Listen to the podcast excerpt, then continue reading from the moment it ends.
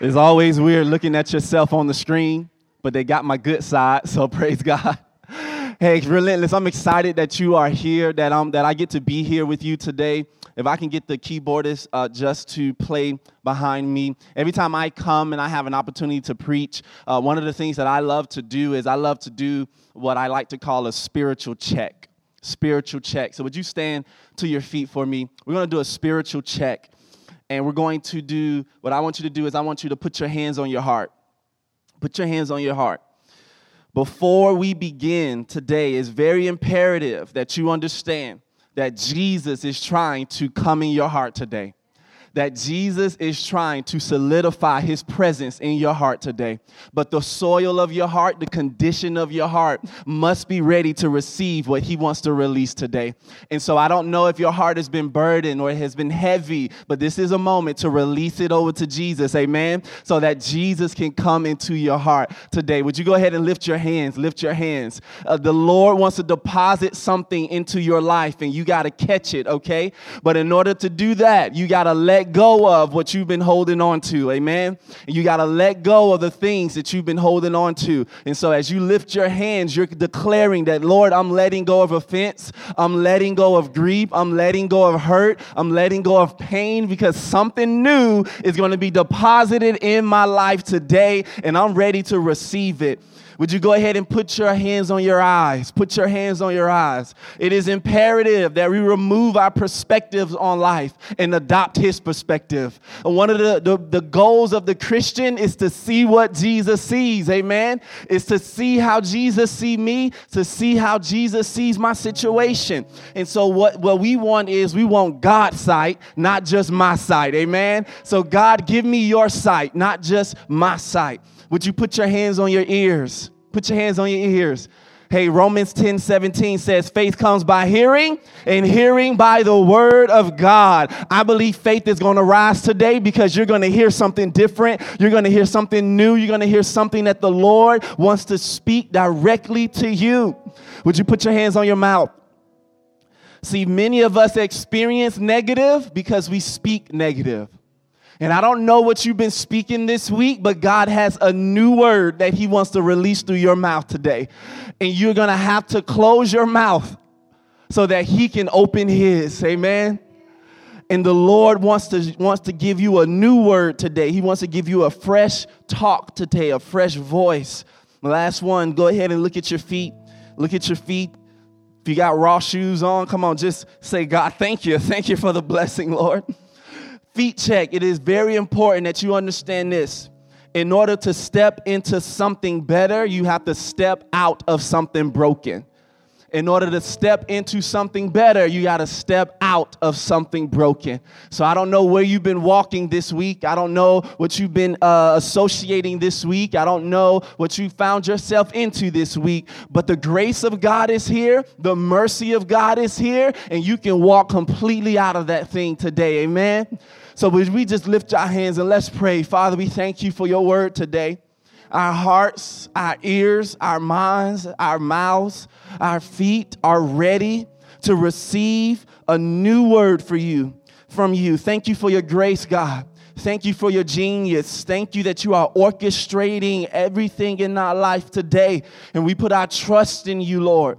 We thank you right now for what you're doing through Relentless Church. We thank you that you are using this ministry to interfere with the enemy's plans for division, Lord. We thank you that you're bringing a multi ethnic, multicultural mindset to this city, Lord, through Relentless Church. And we thank you that we're gospel centered. And we thank you that we are focused on you. And Lord, we pray right now that you will deposit something fresh on today. In Jesus' name we pray. Amen. Amen. Come on, would you put your hands together for Jesus? I said, would you put your hands together for Jesus? Hallelujah. Hey, if you don't uh, know just yet, go ahead and have your seats. I am a preacher that loves it when you talk back to me, okay? So I'm okay with your amens. I'm okay with your hallelujahs. Actually, look to the person next to you really quick and say, if the Lord uh, speaks to me, I'm gonna say it, okay? And look to the next person, your second choice. Look to the second choice and say, if you got a problem with it, move over. Come on now. because the Lord is going to do something fresh today. It is an honor for my wife and I to be here at Relentless Church. Uh, we've known your pastors for some time now. Like he said, we are OGs. And so we were with Relentless when they were in the movie theater. Uh, my wife served on the worship team for a few months. Uh, I was actually able to preach at Relentless. We met Joy uh, at Relentless when we was in the movie theater. So uh, we're not just strangers coming into uh, this work. We're family, right? And so today, you can not just call me Pastor Ed, but I'm I'm cousin Ed today, okay? I'm cousin Ed, all right? And uh, because this is the house that me and my wife, uh, the Lord really used the pastors to bless us. And I remember what Pastor David gave my wife and I some of the best advice. He said, Don't let ministry or don't let people ever steal your joy. And I believe that, and we held on to that. So if I get excited, it's because I'm remembering that Pastor David said, Don't let nobody steal my joy, okay? So if you don't respond, if you don't receive, I'm gonna still preach with all that God has given me because I'm not going to let nothing steal my joy. That's the kind of pastors you have and I'm excited about them. Can we just also honor my wife today? I thank you so much. This is my ride or die. Uh, this is my boo thing, my baby. And um, I'm excited that we always get to do ministry together. Hey, if you uh, don't haven't met my wife yet, I promise you, when you meet her, you will walk out smiling. Okay, you will walk out joyful because she is filled with joy, and joy is contagious. Ain't that right, Joy? you like how I did that? Hey, we're going right to Matthew 9. Matthew 9. Matthew 9. Uh, we're going to start at verse 35 to 38, and we're going to read from the New Living Translation. The New Living Translation. And uh, we should have it on the screens for you. If you have your Bibles and they glow in the dark, that's completely fine here, okay? Uh, but if we have it on the screens, I'm going to be reading from my physical Bible. And here's what it says in Matthew 9 35 says Jesus traveled through all the towns and all the villages of that area, teaching in the synagogues and announcing the good news about the kingdom. And he healed every kind of disease and illness. And when he saw the crowds, he had compassion on them because they were confused and helpless like sheep without a shepherd. And he said to his disciples, The harvest, someone shout harvest he said, The harvest is great, but the workers are few. So pray to the Lord of the harvest who is in charge of the harvest and ask him to send more workers into his field. Here's what verse 10 says. And Jesus called the 12 disciples together and gave them authority to cast out every spirit and to heal every kind of disease and illness. And this is the word of the Lord. Let's pray. Father, we thank you for your word today. We thank you that what you're going to deposit, we are ready to receive. In the mighty name of Jesus, we pray. Amen. Amen. The one thing that you must understand is that if you're going to uh, grow and learn how to go, that the distance that you go and the depth that you grow is dependent on how you believe the God that you serve. But it's not just dependent on what you believe about the God that you serve, it is equally dependent on what you believe about you. Because you can believe one thing about your God and have a totally different belief about you. And the one thing God is attempting to do is align what you believe about you with what He says about you. And it's important that if you're going to go far, and you're going to experience the depthness of this journey with Jesus, that you're going to have to fix what I think about me. Uh, Psalms, the, uh, the uh, Solomon says in Psalms 23 7, he says that for what a man thinketh, so is he. He didn't say for what God thinketh, so is he. He said, for what a man thinketh, so is he. What mean what that means is what you think about you dictates how you behave in this life. Amen. Because what you think about you will be aligned with how you actually walk out this journey called life. And Jesus, God our Savior, is attempting to realign you with what He thinks about you. This is why He regularly repeats in His Word who you are. Why? Because he knows that just because he knows who you are, that doesn't mean you know who you are. Amen.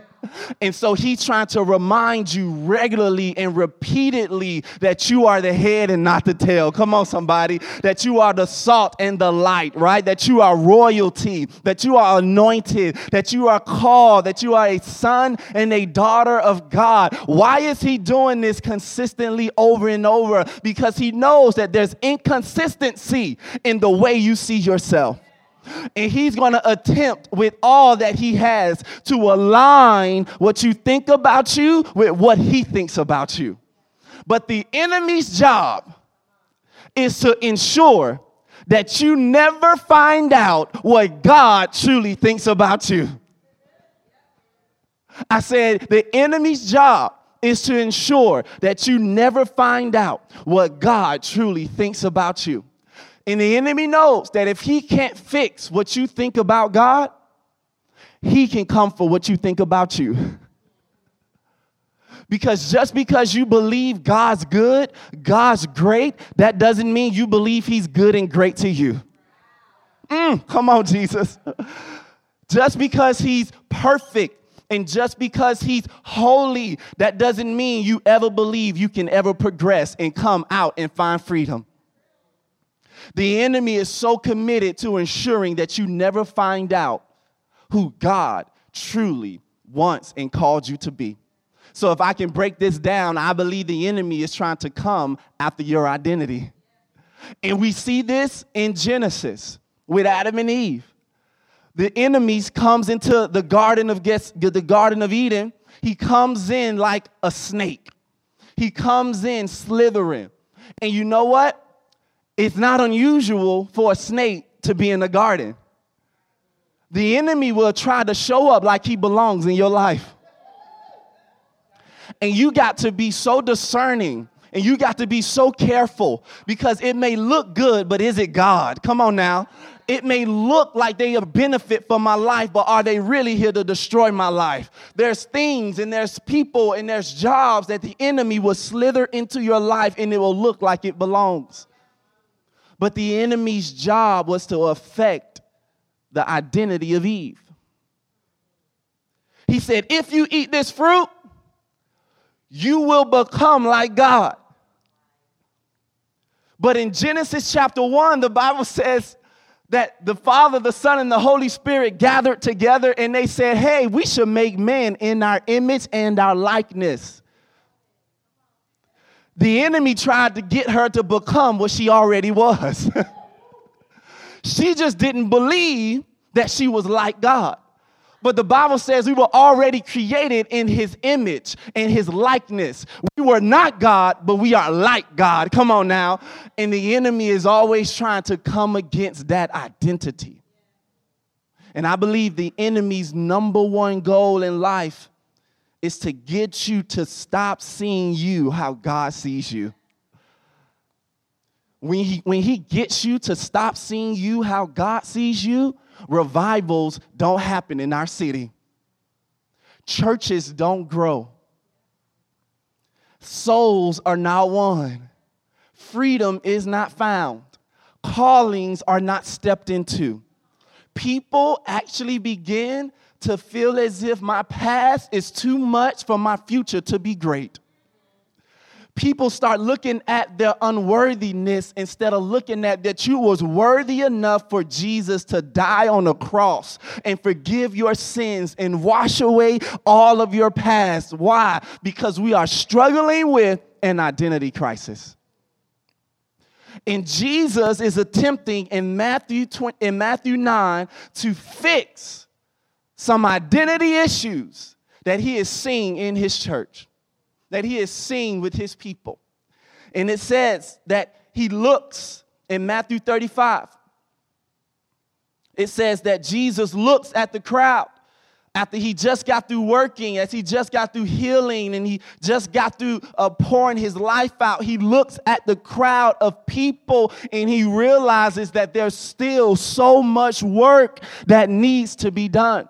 There's still so many souls that need to be reached. There's still so many neighborhoods that need uh, to find revival happen on their streets. There's still so many homes that have broken families. There's still so many marriages that are being uh, destroyed by the enemy. There's still so many kids who are carrying the pain and generational curses from their family. And he's looking out into the crowd and he says, My God, the harvest is plentiful but the laborers are few.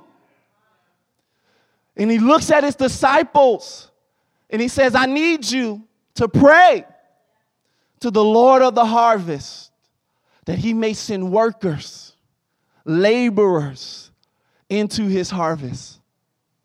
And I think it's a perfect picture of the identity and the work of every believer. So, this message isn't just for you, this message is for the entire church. Because Jesus is attempting to release his people into the harvest field.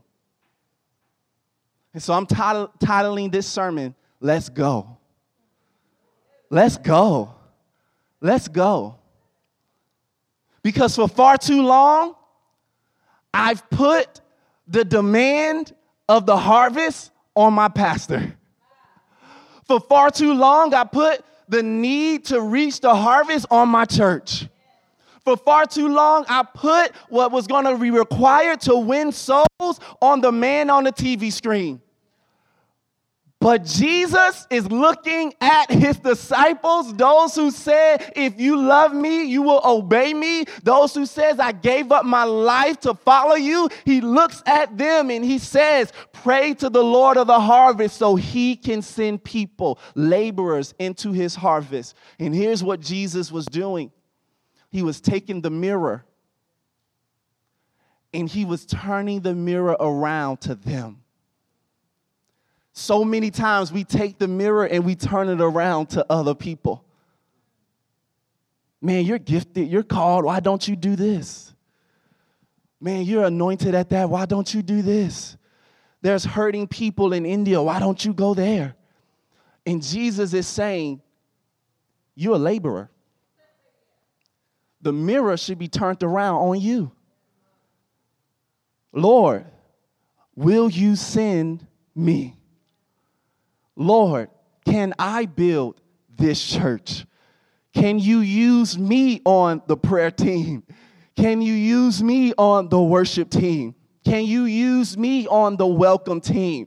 Can you use me in the outreach? Can you use me in my neighborhood? Can you use me to reach my neighbors? Can you use me to reach my family members? And he's turning the mirror on us. But the enemy's role is to get you, when you look in the mirror, to not see you how Jesus sees you. And what that does is that immobilizes the church. And I'm here to tell you that I'm going to bring a matchmaking service to you today. but this isn't Christian Mingle, okay? I'm not to match you with each other. I'm to match you with the version of you that Jesus has already established in his word. I'm to match you with the overcomer. I'm to match you with the called. I'm to match you with the anointed version of you. I'm to match you with the free version of you. And I want you to see that when he looks into the harvest, he's sending us. And here's three things that I believe the laborers, if you're going to labor in the work of God, there's three identity shifts that must take place. If I'm going to labor, here's the first one laborers must see themselves as harvesters. Laborers must see themselves as harvesters. The harvest is our responsibility. Did you notice that Jesus said, Pray to the Lord of the harvest?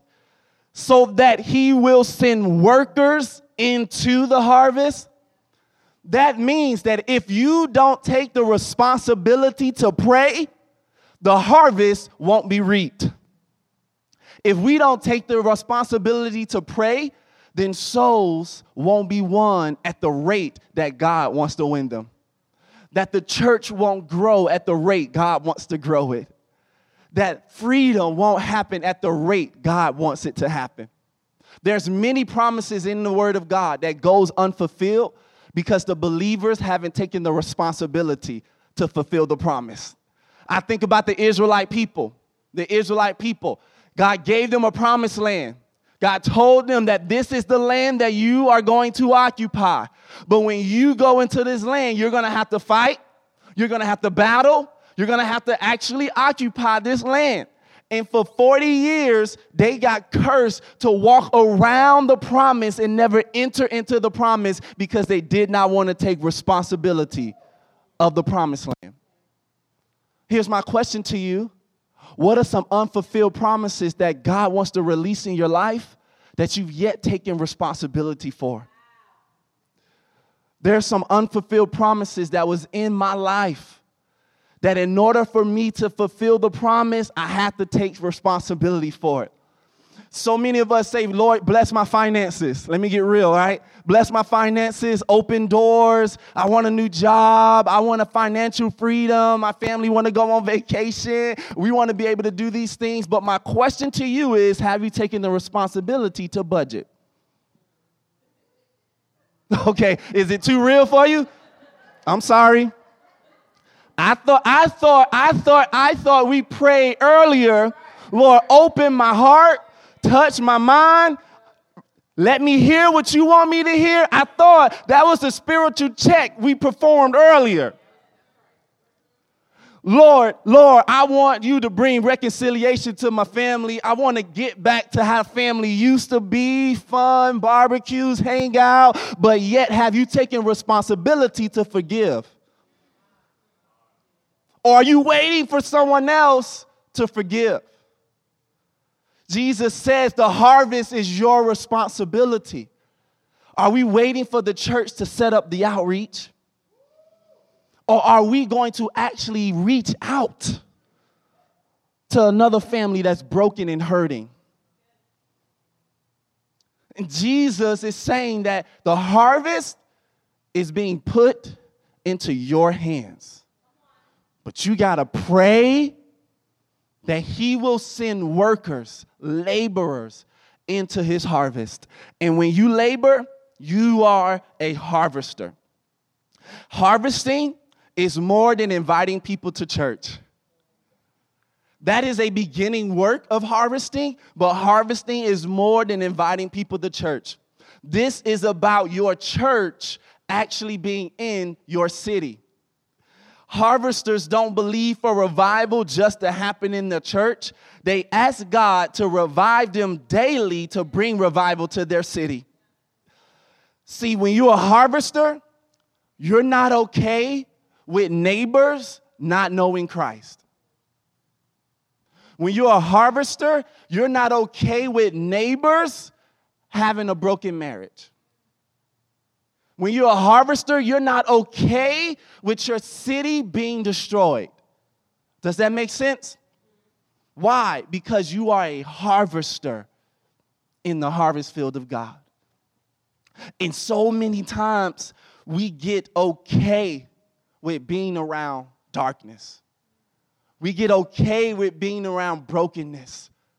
But I'm here to announce to you that Jesus was never okay with it it says that when he traveled around, he healed every kind of disease, that he healed every kind of illness, that he touched every infirmity. Why? Because Jesus was not content with darkness being around him.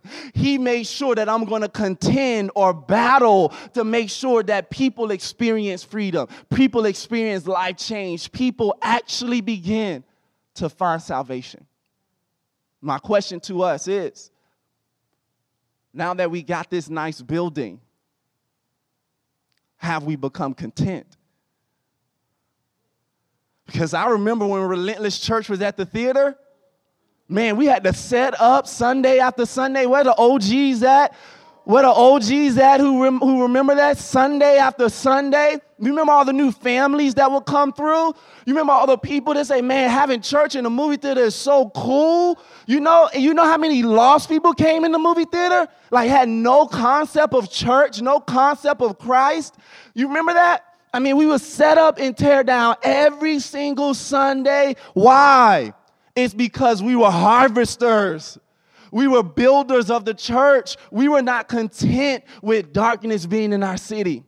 And what happens is when churches get buildings, when churches get structures, churches lose workers, churches lose laborers.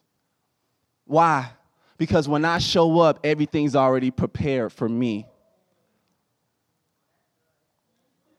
Come on, that's good. I thought I thought Relentless Church talk back. I thought Relentless Church talk back. I told you the type of preacher that I am. Please, if the Lord had blessed you with an amen, please say amen, okay? When you lose your identity that I'm a harvester, then you walk into spaces only thinking about you. But when we were at the theater, Every Sunday, am I wrong, Joy? We were thinking about the harvest.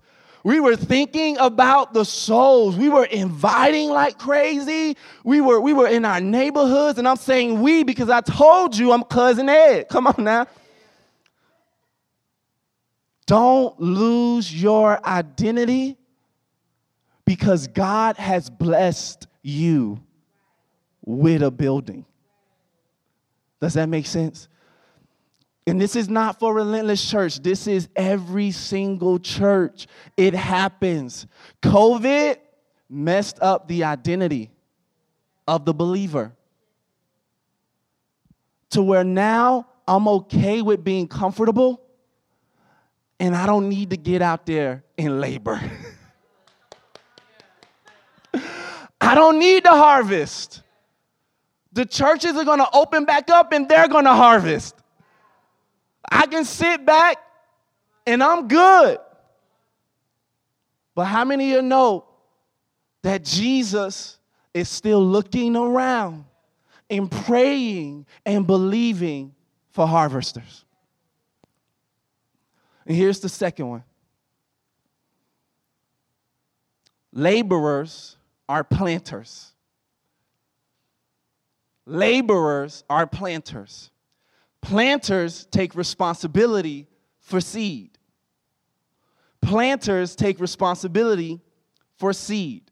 Well, one of the things you will find out about me is once you get to know me is I am a grass enthusiast, all right? I am a lawn care ninja, okay? I am a dominator in my neighborhood for all lawns, okay? I'm coming after the best lawn in the neighborhood and I'm on a mission. You hear me? I got disciples in my life.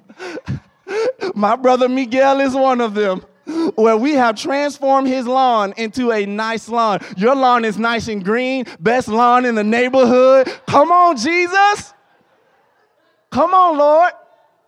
One of the things you'll find out about me is I don't just cut grass, I care for the soil. Here's why it's because the better the soil, the better the grass. And some people just cut grass, but I care for my grass. And it is my responsibility to make sure that I'm dominating in my neighborhood to make sure that when they see my law, they're saying, Man, what are you doing? What are you using? Do you actually have a job? Because you out here all the time. No, it is because I planted my own seed. And what the church has been called to do is we're called to dominate in the world we're called to be the people that the world looks at and says, What are you doing? What is going on? How is that your how is your marriage thriving after the family that you just had after the family that you come into, the family you were in, how is your marriage thriving? With the father you had, the mother you had, the finances you got. Look at your bank account statement. How in the world are you still joyful? It is because God planted a seed in my life called Jesus Christ. And ever since then, Jesus has been pouring seed into my life. And it is our responsibility to plant more seed. So, laborers are planters, they take responsibility for seed. What does that mean, Pastor? The Bible says, Jesus says, the world will know you by how well you love each other. You don't think that how well you love each other is a seed in the world? How well you love each other at Relentless Church is a seed in the world there's good deeds that are seeds. I got a story. We was going to uh, pick up the equipment for our new campus at Focus Church. We're launching our third location, and my wife and I are going to be the campus pastors. And we went to Georgia to pick up uh, the equipment. We purchased it from a church that is moving into their own space. And we're on our way. We got the equipment, and this man is fumbling in the road. And we think he's about to have a heart attack. Now we got some place to be, we got some place to go, and we on the timeline. But I saw a man stumbling, and four men get out the car and ask this man, Are you okay? He says, I'm fine, I'm fine, I'm fine. And we say, okay. And we stood there and watched this man stumble about 50 feet down the road and he fell, hit his head right on the concrete. That man was battling intoxication. And he fell in the middle of the street. Two cars was about to run over that man. But me and some friends planted a seed got in front of traffic, held off traffic, called 911, prayed over this man. And we went to, and, and the 911 came in 15 minutes, got him, saved the man's life. You know why? Because planters take responsibility for the seed. The seed wasn't just the deed, the seed was the prayer. The seed was a second chance. This man had now a second chance. Jesus used us to give him a second chance. Here, here, here, here's what, what you must not, you must understand. You are responsible for seed, not soil. Here, here, here it is. Let, let, me, let me show you. Mark 4, 3 through 8 says, Listen, a farmer went out to plant some seed. As he scattered it across the field, some of the seed fell on the footpath. Some birds came and ate it. Other seed fell on shallow soil with underlying rock. The seed sprouted quickly because the soil was shallow, but the plant soon withered under the hot sun since it didn't develop deep roots. It died. Other seed fell on thorns that grew up and choked out the tender plants, so they produced no grain. Still, some seed, he's still throwing seed. It says, still, some seed fell on fertile soil and they sprouted, grew, and produced a crop that was 30, 60, even 100 times much more than he planted. Here's the truth you can't control no one else's soil, but you can control how much seed you throw. There's going to be people in your life that's in the harvest, lost unbelievers. And if you're here today, if you've not accepted Jesus, let me be honest with you, okay? The soil is your responsibility. But the church of Jesus Christ, the seed is ours. Because we can throw seed and throw seed and throw seed, but if it's falling on thorny ground, if it's falling on hard soil, that's not our responsibility. That's your responsibility to submit the soil of your life to Jesus Christ. Jesus Christ died so that you can have soil. that is conditioned for seed.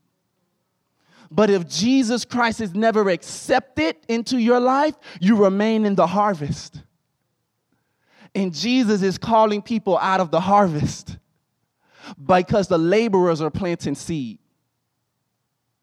And so, seed is the church's responsibility. So, here's my question Have you gotten fatigued with throwing seed? Come on, Jesus. Have you gotten fatigued with throwing seed? Is there somebody you stopped praying for? Is there somebody you've given up on? Is there somebody that you have cursed and said you will never change? You will always be this way. Is it someone that you've written off? If it is, let me diagnose the issue that's going on in your life right now. You are what you are experiencing what I like to call compassion fatigue. The Bible says Jesus looked at the helpless and the hopeless and he had compassion on them. When you stop throwing seed, you lose your compassion. When you lose your compassion, the harvest is never reaped. There's people in your life, I know they're hard to deal with. You say, Pastor, well, you don't know this person. This person crazy, man. This person crazy. Uh, Pastor, you don't know this person. This person is hard, man. This person is hard. Hard to be around. I don't go to the family dinner anymore because of this person. Like, I ghost this person. They texted me all like, Pastor, they're hard to be around. Well, let me tell you this you're not alone. You don't think Jesus was around people that was hard to be around? Jesus had somebody on his team named Judas who betrayed him. You think you're the only one with a Judas in your life? But Jesus still washed Judas' feet. Jesus said, I'm responsible for seed. He's responsible for the soil. His heart didn't change. He led, he led himself to destruction. But I didn't start throw, I didn't stop throwing seed. Have you become seed fatigue? Have you become compassion fatigue? I know I'm preaching better than you're shouting. I'm just waiting for somebody to bless me with an amen. Let me know how, how, how the Lord, the Lord, I pray for this word. Like this isn't just, can I get real with you? We family, cousin there, right? I was going to prepare a sermon that I'd already prepared in the past. But the Lord arrested me and said, I need you to give them something new. And the Lord took me to the harvest field. So this isn't an ordinary word. This is a specific word for somebody in the house today. And how loving and special and good is our God that He thinks enough about you to ensure that we didn't give you something that was already produced, but that we give you something that is new today. And so this is just for you. So laborers are harvesters, laborers are planters. And here's the last one laborers are farmers. Me and my wife are city people. Uh, we are so city people uh, that I want my Walmart five minutes from my house, right? like, like I am so much of a city guy that like if I start seeing area where it's just trees and farmland, like I feel like I'm entering into another portal in another place, and I'm like, man, this is too far. I know it gets super dark at night. Like I'm uh, like, how in the world I know there's gonna be snakes and deers, and like I just start hearing raccoons, and I just like I'm in the car and I just hear animals, like it's like this is not going to work for us, babe. This is not going to work for us. We're city people. We like the convenience. I mean, I want a Chick fil A nearby. Come on, somebody. Anybody praying for a Chick fil A on that street? Like, I'm praying for Chick fil A close by. Come on, that's something about that Christian chicken, man. That Christian chicken.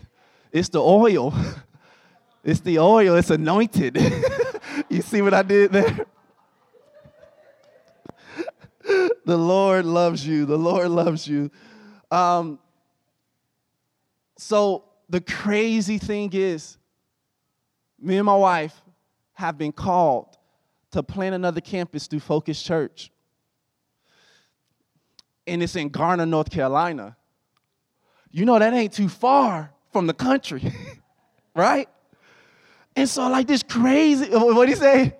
Show lane. You right about that, show lane.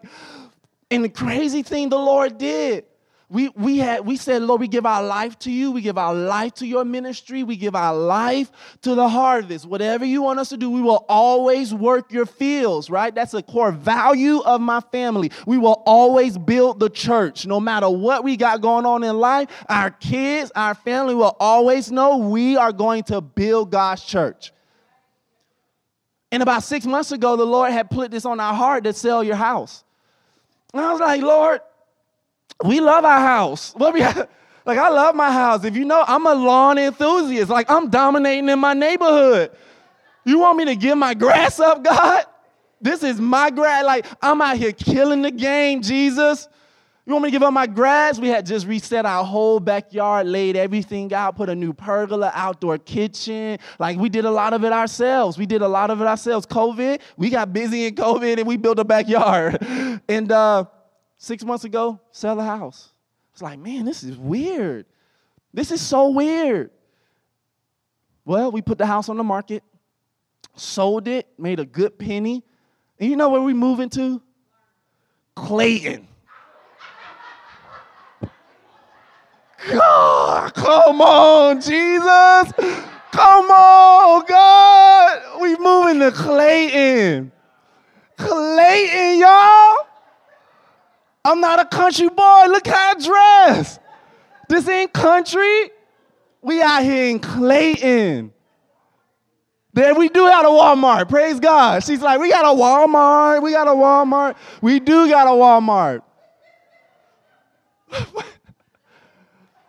yeah, that is it. You're right. Lord, can we pray for a Chick fil A? Lift your hands right now, guys. Let's pray for a Chick fil A. Let's pray for some convenience. Here's the, here's the crazy part. When you're a laborer, you're a farmer. Farmers take responsibility for the field that God plants them in. The field that God gives them, they take responsibility for the field. So he put in our heart six months ago to sell our house because we're moving closer to where the campus is going to launch. We need to be in the community that He's calling us to reach. And therefore, He's moving us out of our comfort zone into the country so that we can take responsibility for the field. Why? Because laborers are farmers. And if God uproots you and God calls you out of your comfort zone, it is not your responsibility to question the one who calls you. It is your responsibility to look at yourself and say, Well, I'm a farmer and I got responsibility. And if this is the field you're planting me in, God, I'm going to take ownership of this field. See, your field may be one church instead of multiple. Your field may be one team that God puts you on. Your field may be one life that He wants you to disciple. Your field may be one neighborhood. Your field may be your job. Your field may be your children. Listen, can I be honest with you? You're not just managing kids. Like you're not just parenting, you're raising up laborers in the kingdom of God. And you know, I know you take it with, with seriousness. I know you do. But sometimes you can get inundated with dirty diapers and three teenagers. That was a really good term. I thought that was great. Like you get three teenagers and teenagers and all these things. You get so inundated with life that you you forget to look at your kids as future laborers in the harvest field. And so it is your responsibility to farm your field. Come on, Jesus. It is your responsibility to farm your field. Why? Because I'm a laborer in the kingdom of God. Farmers take responsibility. Can I have the keyboardist come up? Farmers take responsibility for the entire field. Sometimes your field is one life. Sometimes your field is one team. Sometimes your field is one church. Sometimes your field is your husband. Yes, we are fields, wives, okay? we are fields, okay? We are field, okay? and yes, sometimes you gotta be extra patient with us, and sometimes you gotta put up with some things, okay? And wives, you are fields too, okay? You are fields too. Sometimes your brother is a field. That sister is a field. That old friend that hurt you real bad, that's a field. You don't have to allow access into your life, but you are called to reconcile. That dad is a field. That neighbor is a field. Look at each other. Look at someone next to you. That's a field. That's a field. So, how well you encourage each other, how well you love each other. Thank you, brother. You play softly. Thank you. That's a field. And it's our responsibility as the church to look out into the crowd and see the hurting and see the broken and see those who are battling the toughest disease. To look at children who don't have a family. To look at our community and to see the hurt, the, the, the, the division, and it's our responsibility to pray to the Lord of the harvest to send laborers into his harvest. Without that, he won't send the laborers. It is conditioned on how well and how much and how deep and how long we pray for God to send out laborers into his harvest. It's dependent on how compassionate we are. It's dependent on us harvesting. It's dependent on us planting. It is dependent on us farming for him to move the hearts of other people, compelling them to go into the harvest. That word that Jesus uses in Matthew 10, verse 1, he says, immediately it says, Jesus called the 12 disciples together and gave them authority to cast out evil spirits and to heal all kinds of diseases. And then it says in verse 5 Jesus sent out the 12 disciples. He sent out the 12 disciples. That word send in the Greek, it is the same word as cast out. So when Jesus cast out demons, it's like he's thrusting them out. It's like he's pushing them out. Uh, he doesn't play patty cake with the devil. He's not being compassionate with the devil. He's not being affirming and all sensitive and let him know the moment he sees darkness, it says he thrust it out. That same word is being used when it says he sent out. It says he thrusted them out. You ever been pushed off guard? You're not ready. Right? Like, I, I, I wasn't ready. You ever been like pushed and hurried? You're like, you're not ready. And I know many of you like, Pastor, I hear you. But like, I'm not ready. Like, I'm not ready for that conversation. Like, I'm not ready for my calling. Like, I'm not ready to step into this. But can I be, can I tell you the truth?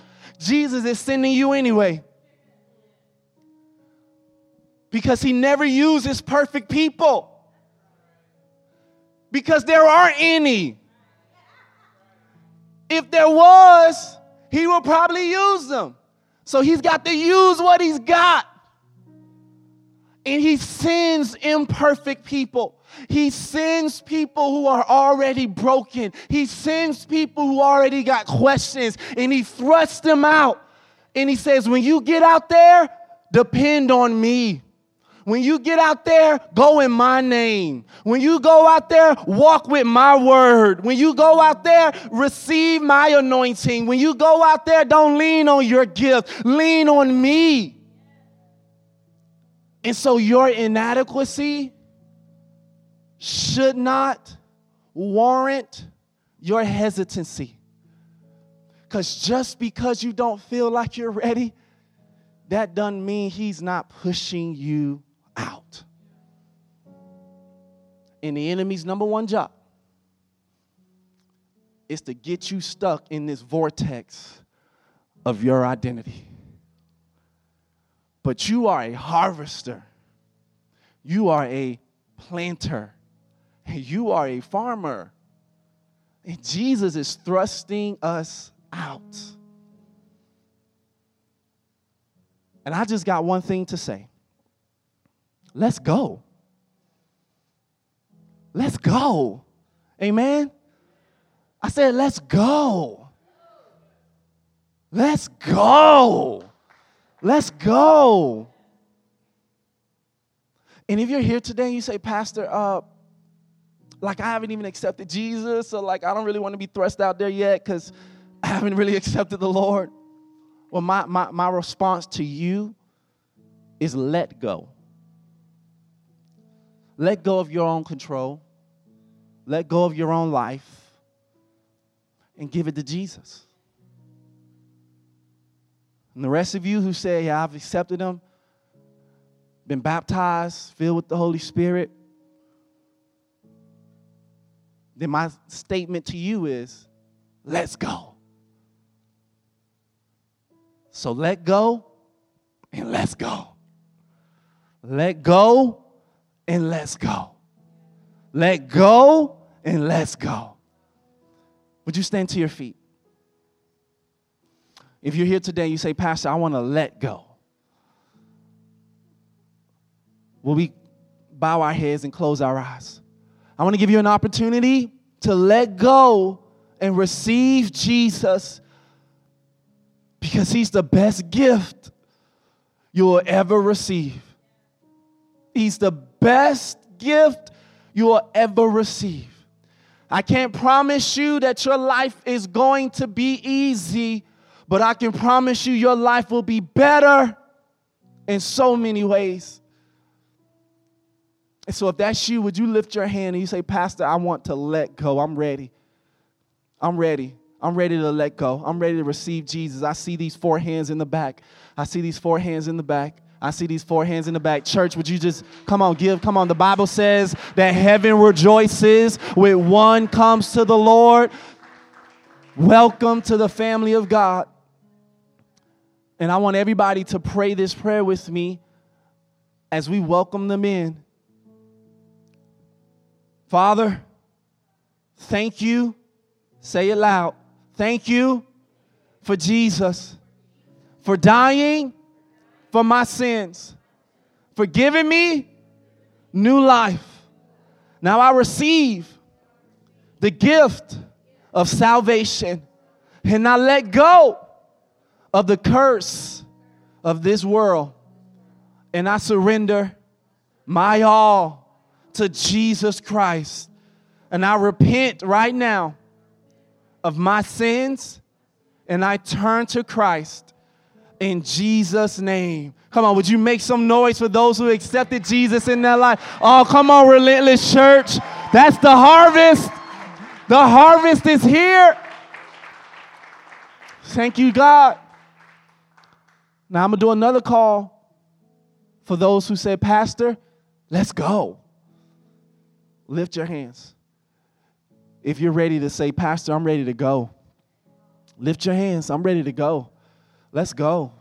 Let's go. I'm going to pray this one prayer with you, and we pray it together.